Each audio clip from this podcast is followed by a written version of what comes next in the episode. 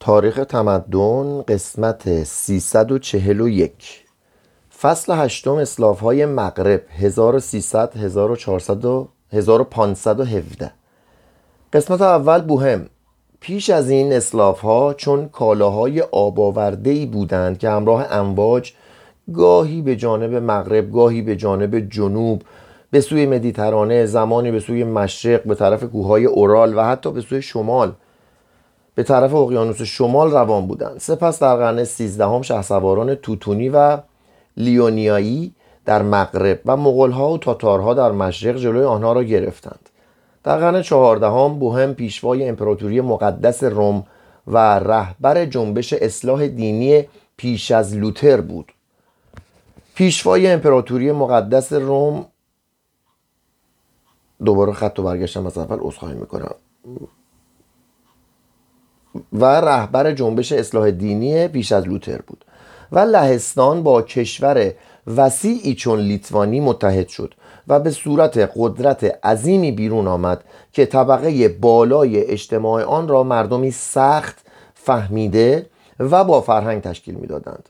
در قرن پانزدهم روسیه خود را از زیر سلطه تاتارها بیرون کشید و قلمروهای دورافتاده اش را به صورت کشور پهناوری سامان داد. اسلاف ها چون موج عظیمی که از مد دریا برخیزد ناگاه وارد صحنه تاریخ شدند.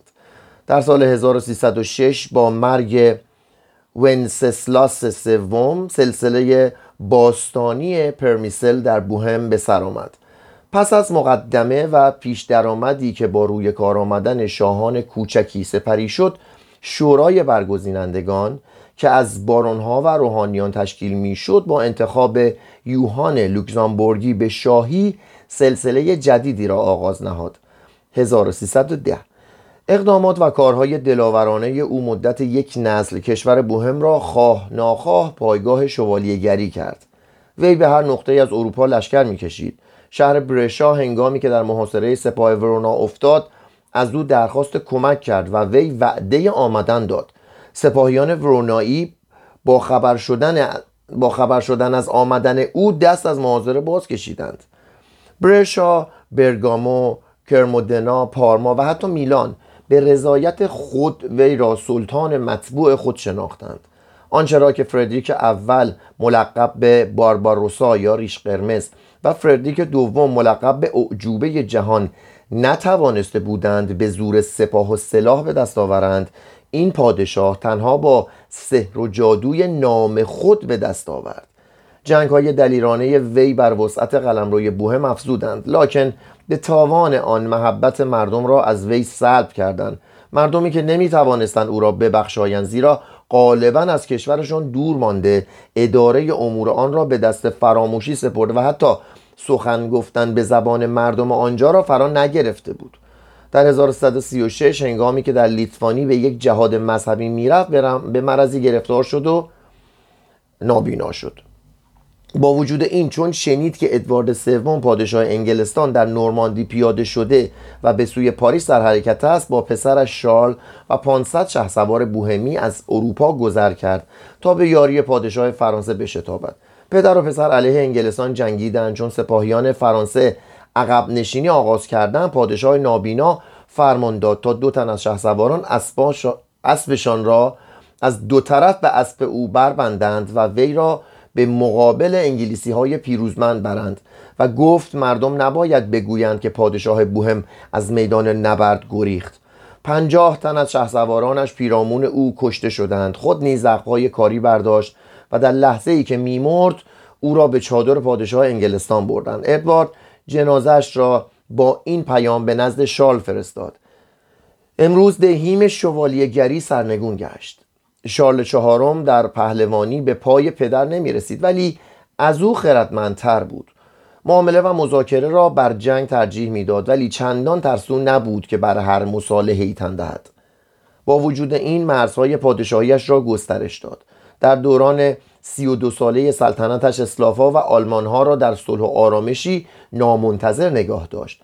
حکومت را سامانی نو داد دادگستری را اصلاح کرد و پراگ را یکی از شهرهای زیبای اروپا گردانید. در آنجا به سبک قصر لوور کوشکی شاهانه و دژ معروف کارلشتاین را به عنوان خزانه اسناد دولتی و جواهرات سلطنتی پیافکند این جواهرات برای تظاهر نبودند بلکه برای آنکه بنیه مالی شایسته و محفوظی برای پشتوانه پول رایج مملکت تشکیل دهند در آنجا قرار گرفتند.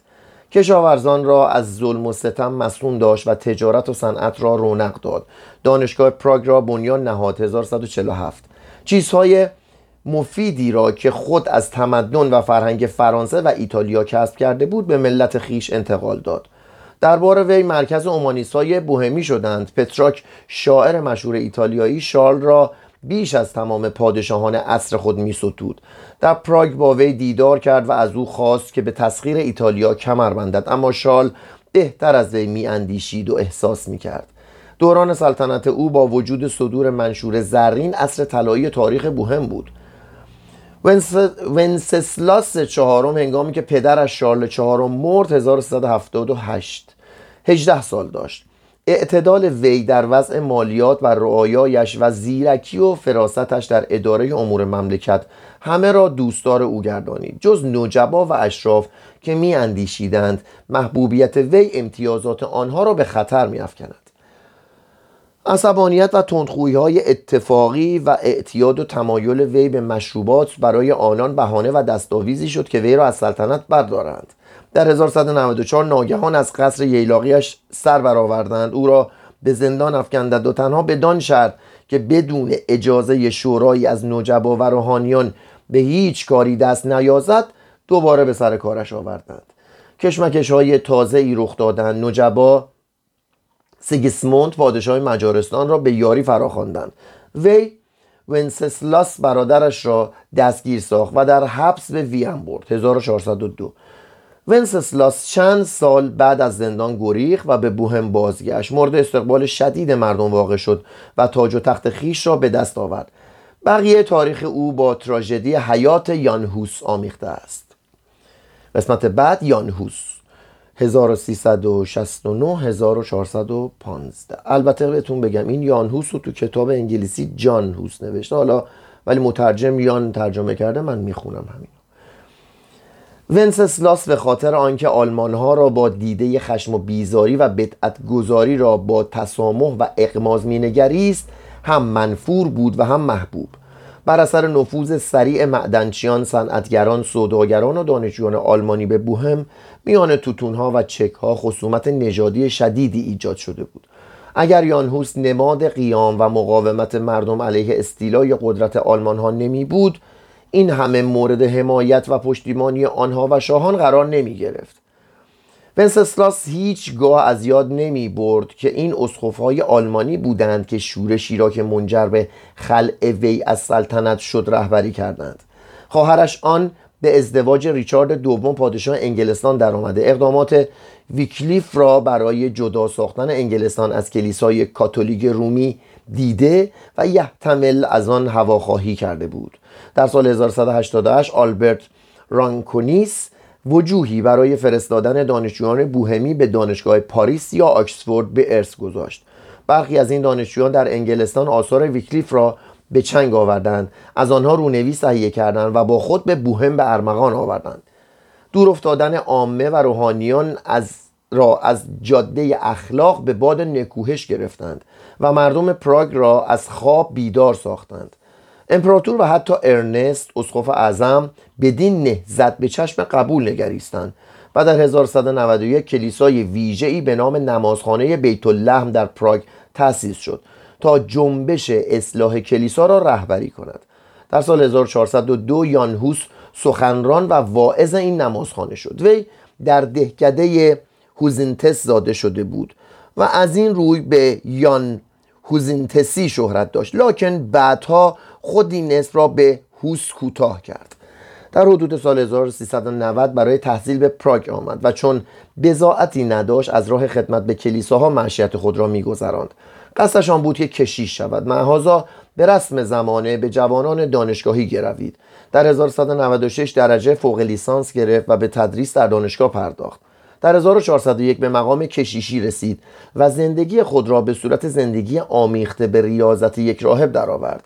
از آنجا که رئیس نمازخانه بیت لحم بود نامورترین خطیب پراگ به شمار می‌رفت.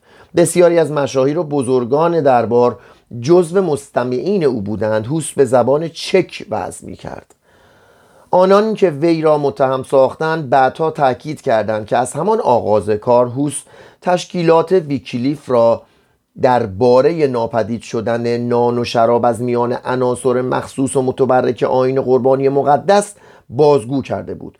بدون تردید وی بعضی از آثار ویکیلیف را خوانده و از آنها رونوشت های تهیه کرده بود.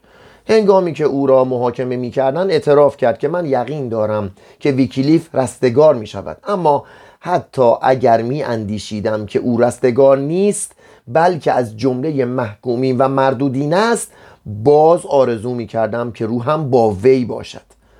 در سال 1403 عقاید ویکیلیف چندان در دانشگاه پراگ قبول عام یافت که دفتر کلیسا از نوشته های او چهل و یک مورد استخراج کرد و تسلیم استادان دانشگاه کرد و پرسید که آیا باید از شیوع این عقاید در دانشگاه جلوگیری شود یا نه. چند تن از استادان از جمله هوس پاسخ منفی دادند اما اکثریت مقرر داشتند که هیچ یک از اعضای دانشگاه چه به طور خصوصی و چه به طور عمومی نباید از این چهل و یک عقیده دفاع یا هواخواهی کند.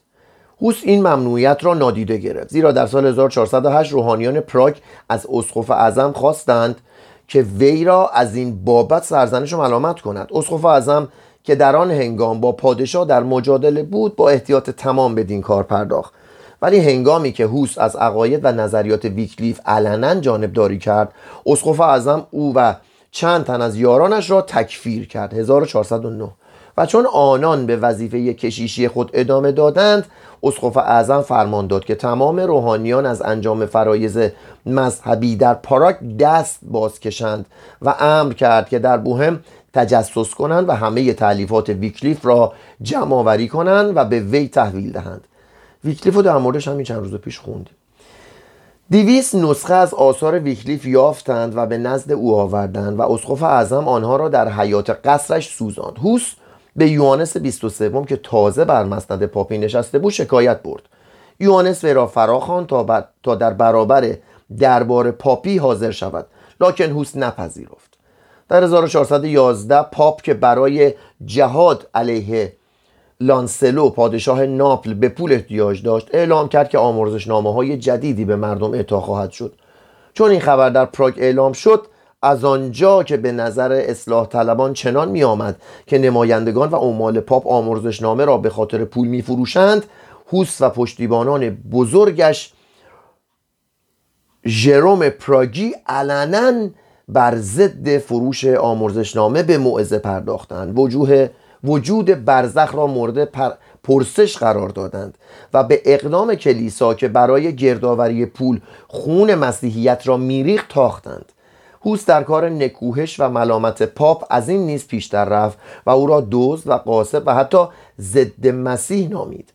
قسمت اعظم مردم طرفدار نظرات هوس بودند و عمال پاپ را چنان مورد استهزا و فهاشی قرار دادند که پادشاه هر گونه وعظ یا عملی را علیه اعطای آمرزشنامه قدغن کرد.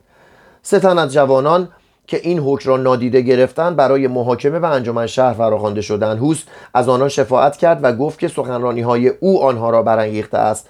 لاکن محکوم گشتند و آنها را گردن زدند. پاپ در این هنگام هوس را تکفیر کرد و چون هوس آن را نادیده گرفت یوانس روحانیان هر شهری را که هوس در آن توقف می کرد از انجام خدمات مذهبی من نمودند.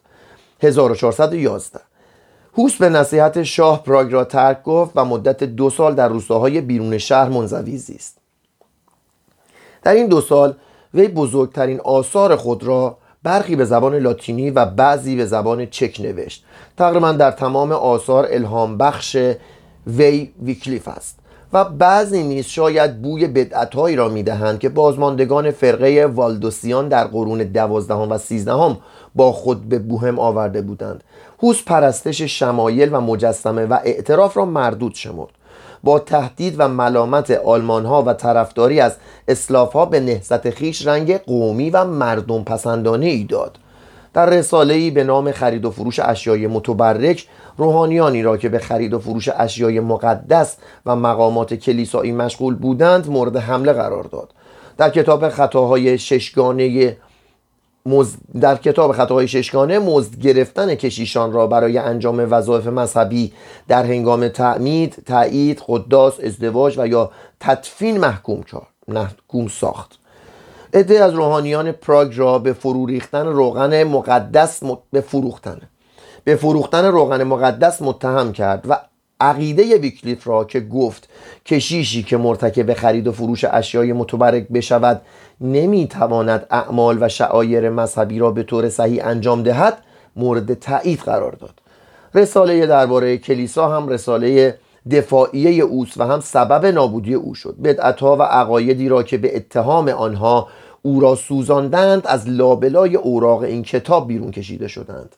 هوس به پیروی از ویکلیف به تقدیر ازلی معتقد بود و مانند ویکلیف مارسیلیوس و ویلیام آکمی می گفت که کلیسا نباید دارای مایملک دنیوی باشد.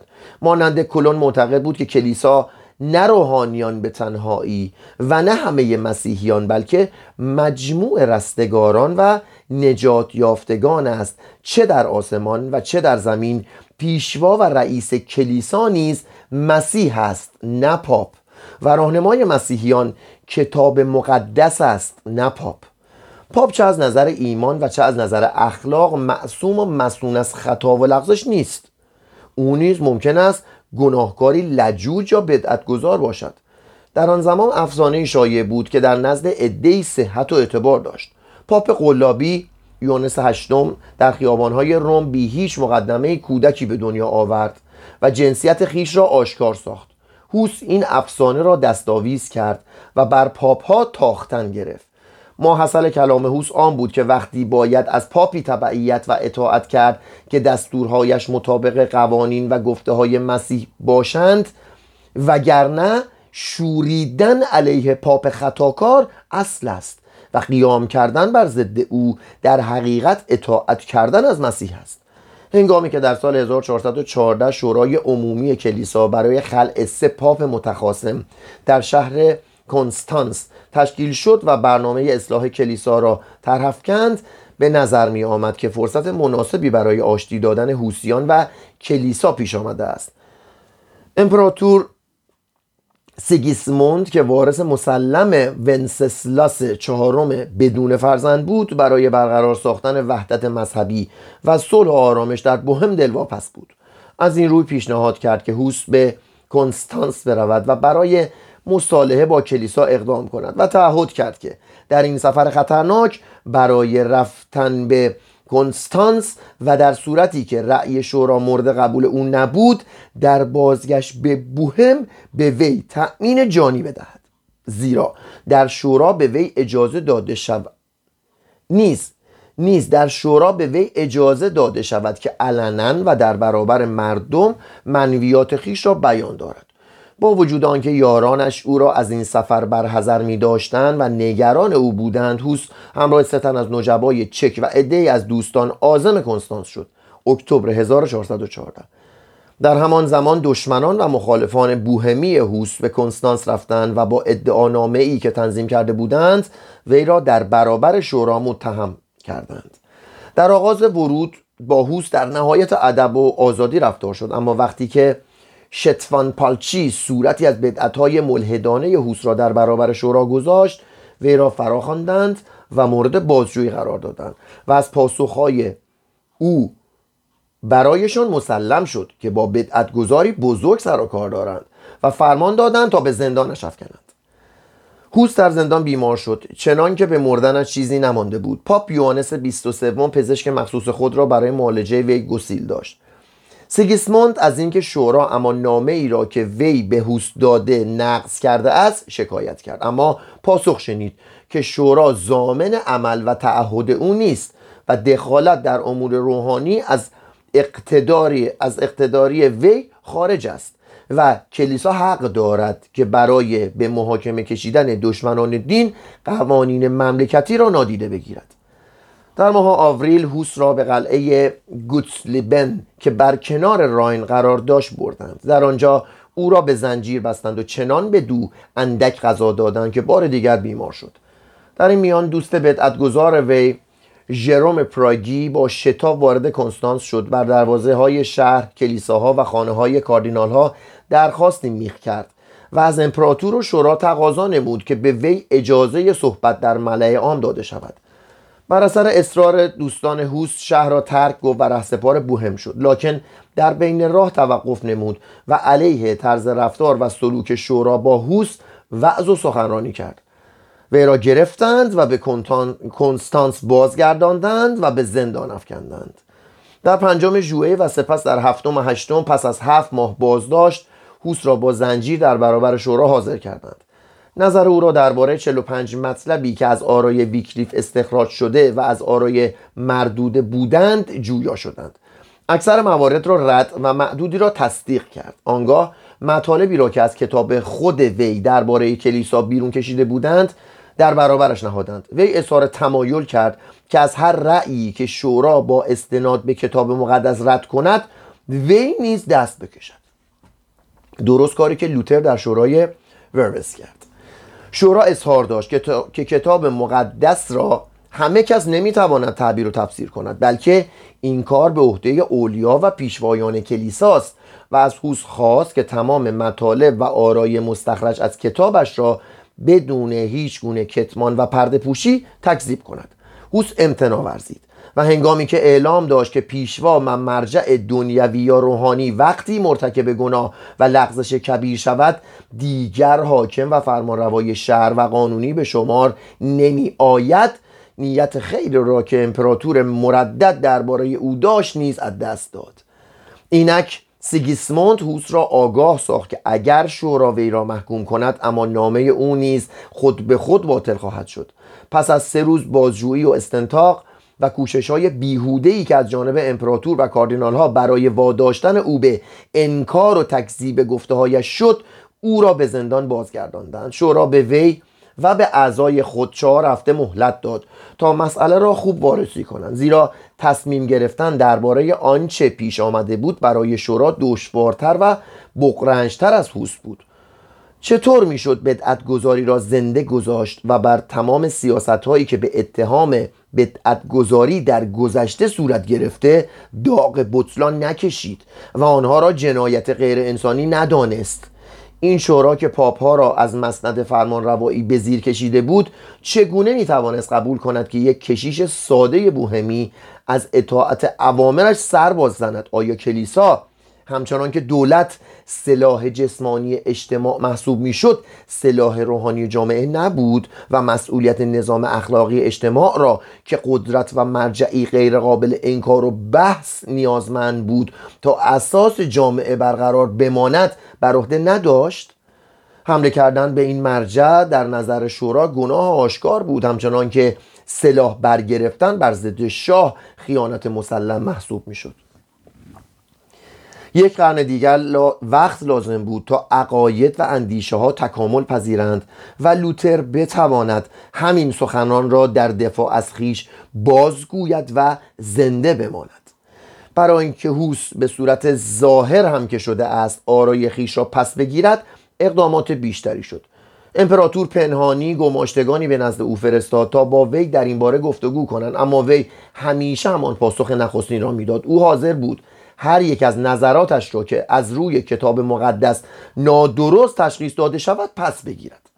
در ششم ژوئیه سال 1415 در کلیسای جامعه کنستانس اعضای شورا ویکلیف و هوس را محکوم کردند.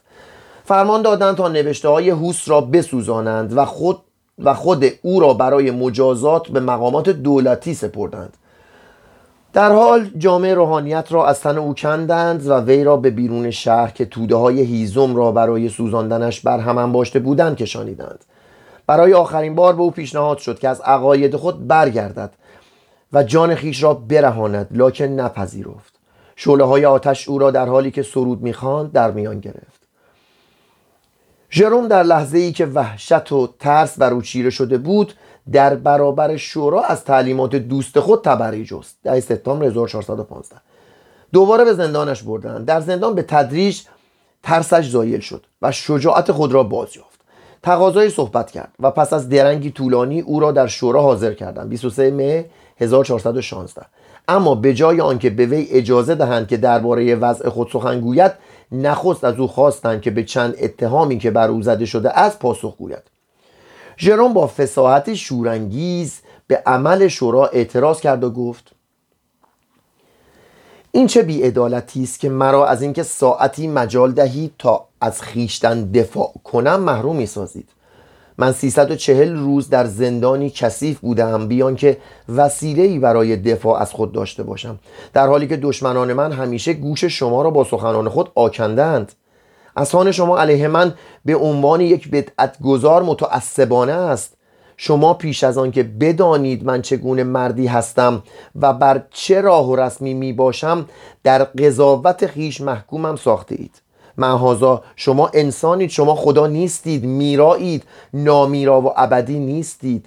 شما همچون همه آدمیان خطاپذیرید. اتهامات را یک یک و رو خواندند و او همه را پاسخ گفت و بی آنکه از آنها تبری جوید. سرانجام چون بدو اجازه داده شد که سخن بگوید صمیمیت و شور و التهابش همه اعضای شورا را تحت تاثیر قرار داد. ژروم برخی از حوادث تاریخی را که در آنها مردانی را به خاطر اعتقادشان کشته بودند بررسی کرد. خاطر نشان ساخت که گناهی بزرگتر از این نیست که جمعی از روحانیان دست به خون روحانی دیگری بیالایند بیالایند می‌کنم.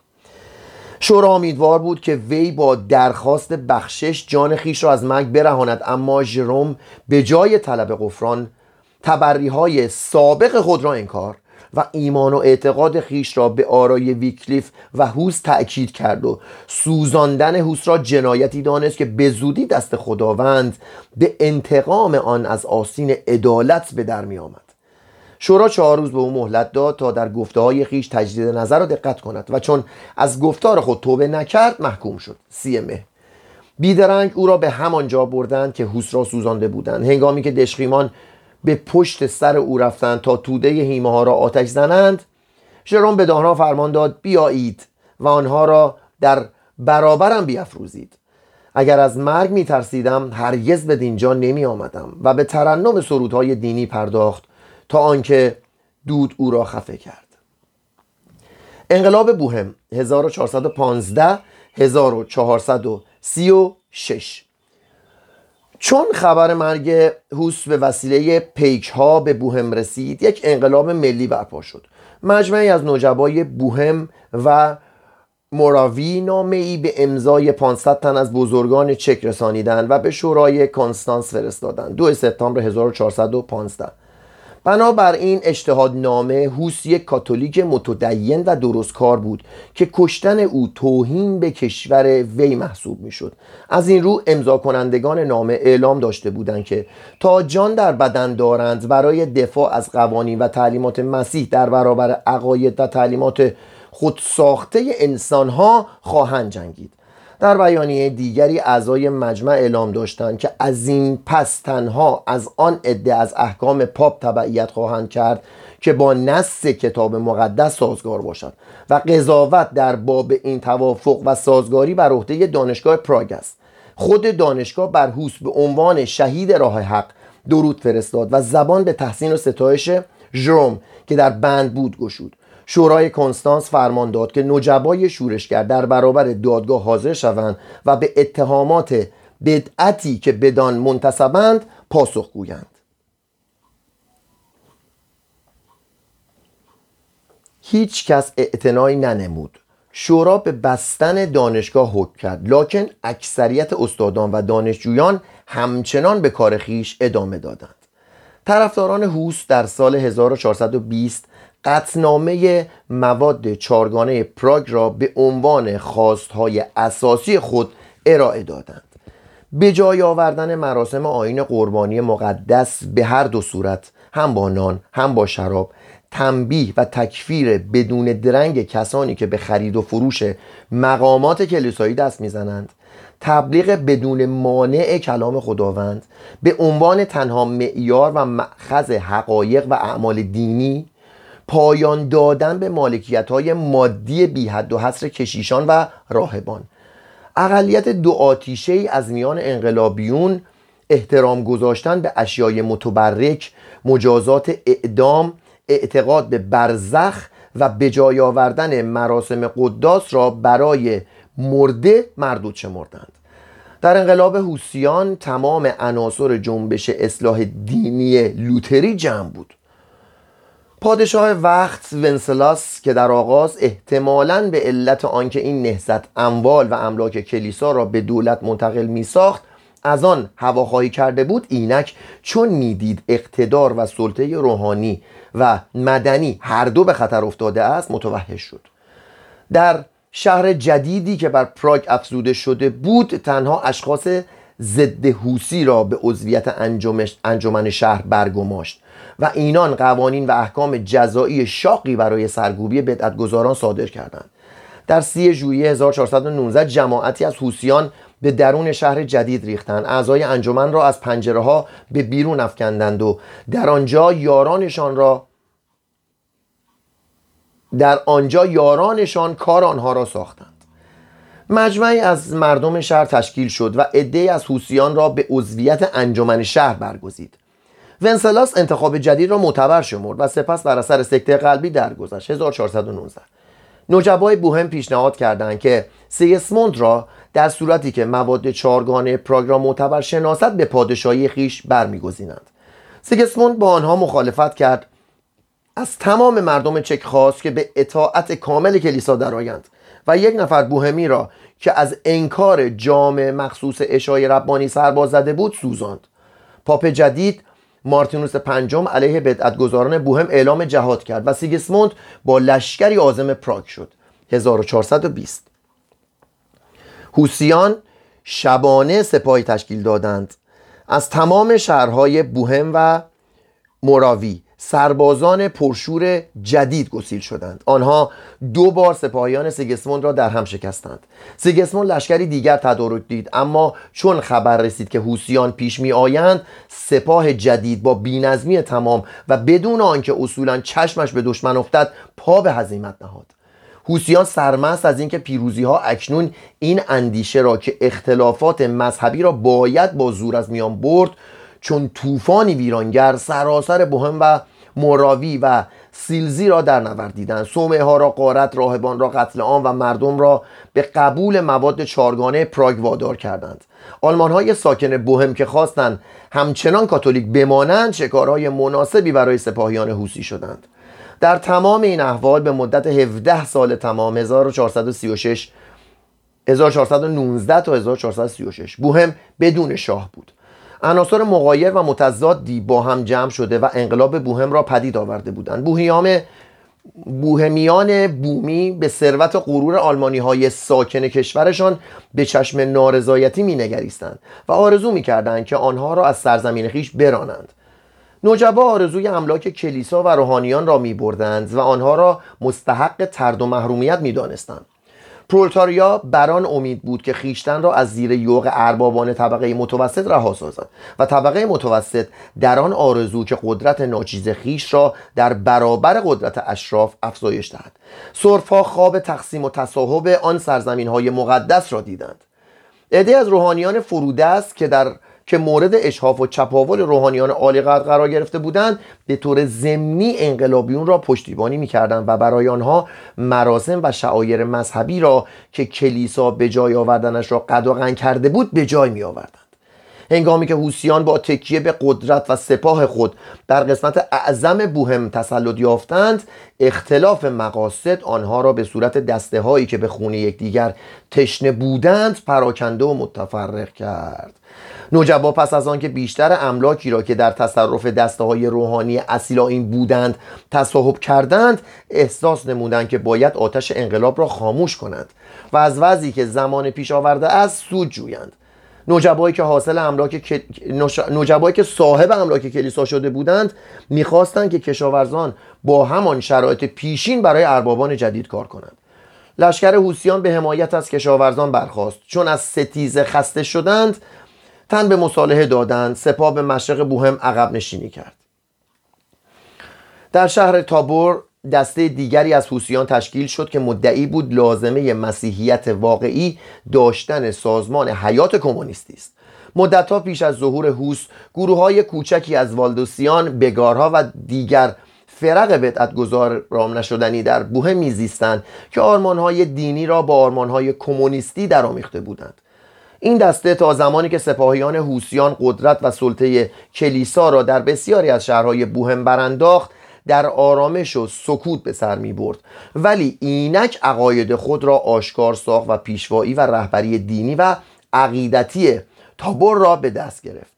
بیشتر افراد این دسته منکر حضور واقعی مسیح در مراسم اشای ربانی بودند و اعتقاد به برزخ نماز خواندن برای مرده و کلیه آینهای مقدس جز تعمید و تناول اشای ربانی را مردود می شمردند و احترام گذاشتن به اسیای متبرک تصاویر مجسمه ها قدیسان را مورد سرزنش قرار می‌دادند. قصدشان آن بود که آداب و مراسم مذهبی ساده کلیسای عهد هواریون را بازگردانند و با تمام شعایر و تشریفاتی که در صدر مسیحیت وجود نداشت مخالفت می‌کردند. آنها مانند پروتستان های آینده پرستش خداوند را به تناول اشای ربانی نماز خواندن کتاب مقدس وز و ترنم سرود محدود کردند. و این فرایز به وسیله روحانیانی که از لحاظ پوشش و جامعه با مردم غیر روحانی فرق نداشتند راهبری می‌شد. به زودی مسیحیت مراجعت می کند به زودی مسیح. به زودی مسیح مراجعت می کند تا ملکوت خود را در زمین برقرار سازد. در شاهنشاهی او مالکیت معنا نخواهد داشت. نه کلیسا خواهد بود و نه دولت نه امتیازات طبقاتی و نه قوانین انسانی نه مالیات و نه ازدواج. و به مسیح چه خوشحال می‌شد. اگر وقتی باز میگشت می‌دید که امتش مدینه فاضله آسمانی او را پیشا پیش بر روی زمین به وجود آوردند. این اصول و فروز را در تابور و چند شهر جامعه عمل پوشانیدند. یکی از استادان آن زمان دانشگاه پراگ می‌گوید که همه چیز اشتراکی است. هیچ کس به تنهایی مالک چیزی نیست. مالکیت گناه غیرقابل بخششی به شمار می رود تابوریان این فلسفه صلحجویی را با خلق و خوی خود سازگار ندیدند. به رادیکال های معتدل و مترقی تقسیم شدند. مترقیان برهنگی و اشتراک زنان را مترقیان برهنگی و اشتراک زنان را تبلیغ می کردند و سرانجام کار دو دسته از گفتگو به نزاع کشید. جهان مسیحیت با ترس و وحشت به نقمه این مسیحیت اشتراکی گوش می کرد بارونها و شهرنشینان حوسی در بوهم آهسته آهسته وجود کلیسای روم را به عنوان یگان سازمان نیرومندی که می توانست از انحلال قریب الوقوع نظام موجود اجتماع جلوگیری کند آرزو کردند. و از این روی هنگامی که شورای بال آنان را به مصالحه دعوت کرد شادمان گشتند. هیئتی از جانب شورا بدون دستور تایید پاپ به بوهم آمد و به امضای یک سلسله پیمان ها پرداخت. این پیمان ها چنان بودند که هم هوسیان حاضر به خدمت می شدند و هم کاتولیکا می توانستند آنها را به لحاظ رد و قبول مواد شارگانه پراگ تفسیر و تعویل کنند. 1433 چون تابوریان از تصدیق و تصویب این معاهدات سرباز زدند هوسیان محافظه کار با دسته های متدین و مؤمن بوهم هم دست شدند. بر تابوریان منشعب شده تاختند و آنها را در هم شکستند و به تجربه اشتراکیشان خاتمه دادند. 1434 بوهم با سیگیسموند از در صلح و آشتی درآمد و او را به پادشاهی پذیرفت. 1436 اما سیگیسموند که عادت داشت پیروزی هایش را با تاجی از پوچی بر سر نهد سال بعد درگذشت. در اختشاش و آشفتگی پس از مرگ او گروه متعینین اسیلاین در پراگ قدرت یافت. سردار محلی مقتدری به نام جورج پودبرادی سپاهی از حوسیان تشکیل داد. پراگ را فتح کرد یان روکیکانا را که از اوتراکیان بود دوباره در مقر اسقف اعظم نشین مستقر ساخت و خود زمام فرمان روایی بوهم را به دست گرفت. 1451 هنگامی که پاپ نیکولاس پنجم از به رسمیت شناختن روکیکانا ابا ورزید اوتراکیان بران شدند که به کلیسای ارتودکس یونانی بپیوندند. اما سقوط قسطنطنیه به دست ترکان نقشه آنها را برهم زد. بوهم در سال 1458 جورج برادی را به پادشاهی برگزید. جورج برادی اینک نیروی خود را برای استقرار آرامش مذهبی به کار انداخت. سفیری به دربار پاپ پیوس دوم فرستاد 1462 و تقاضا کرد که پاپ پیمانهای پراگ را تصدیق و تصویب کند. پاپ امتناع ورزید و به جای آوردن مراسم آین قربانی مقدس را به دو صورت که در هر نقطه ای که باشد قد کرد.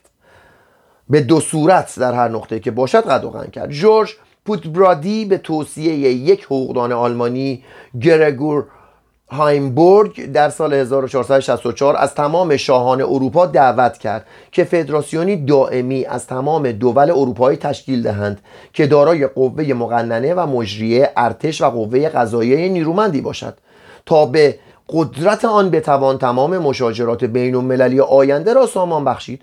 پادشاهان بدین دعوت پاسخی ندادند زیرا دستگاه حکومت پاپ ها که از نو نیرو گرفته بود قوی تر از آن بود که اتحادیه ملل قادر به مخالفت و نافرمانی از آن باشد. پاپیوس دوم جورج پودبرادی را بدعتگذار اعلام داشت. رعایای او را در شکستن پیمان بدعت رعایای او را در شکستن پیمان بیعت آزادی بخشید. از قوای مسیحی درخواست عزل وی را کرد. 1466 ماتیاس کرووینوس شاه مجارستان عهدهدار این مهم شد و به بوهم حمله کرد و عدی از نوجبای کاتولیک تاج شاهی بر سرش نهادند. 1469 جورج پودبرادی تاج و تخت را به لادیسلاووس فرزند کازیمیر چهارم پادشاه لهستان سپرد و خود در حالی که مصائب جنگ و رنج, رنج استسقا و که مصائب جنگ و رنج استسقا و فرسودهش ساخته بود در سن 51 سالگی درگذشت. 1471 بوهم چکسلواکی فعلی وی را پس از شارل چهارم بزرگترین پادشاه خود می‌داند و به افتخار احترام از او یاد می کند بوهم لادیسلاووس دوم را به شاهی قبول کرد و ماتیاس به مجارستان بازگشت. نوجبا از ضعف پادشاه که زاده جوانی او بود سود جستند و قدرت سیاسی و اقتصادی خیش را استحکام بخشیدند. شمار نمایندگان شهر و قصبات را در شورای بوهم کاستند و کشاورزانی را که خواب مدینه فاضل دیده بودند بیش از پیش به زیر یوغ صرفداری کشیدند. یعنی همون رعیت داری هزاران تن از مردم بوهم در گیرودار انقلاب و عکس عمل ناشی از آن به کشورهای دیگر گریختند. در سال 1485 اوتراکیان و کاتولیک ها عهدنامه کتناهورا را امضا کردند و خیشتن را متعهد صلح سی ساله ای ساختند. در مشرق بوهم و موراوی فرقه مسیحی جدیدی به نام کلیسای برادری تشکیل دادند و خیشتن را بر مبانی تعلیمات عهد جدید وقف زندگی ساده دهقانی کردند. این فرقه در 1467 مرجعیت کلیسای کاتولیک را رد کرد کشیشانی از آن خود را به خدمت کلیسایی گماشت و نخستین کلیسای جدیدی شد که مسیحیت به معنای واقعی آن را عمل کرد. تا سال 1500 100 هزار تن عضویت آن را پذیرفتند. این برادران مراویایی در گیرودار جنگ سی ساله تقریبا به کلی برافتادند. اما تحت پیشوایی یان کمنیوس زندگی اثر گرفتند و هنوز هم به صورت جماعت متفرقی در اروپا، آفریقا، آمریکا وجود دارند. با بردباری و اغماز مذهبی، دینداری و خداپرستی متواضعانه و وفاداری صلحجویانه نسبت به اصولی که تعلیم می کنند دنیای فاجر و شکاک ما را دچار حیرت و اعجاب ساختند. جلسه آینده لهستان.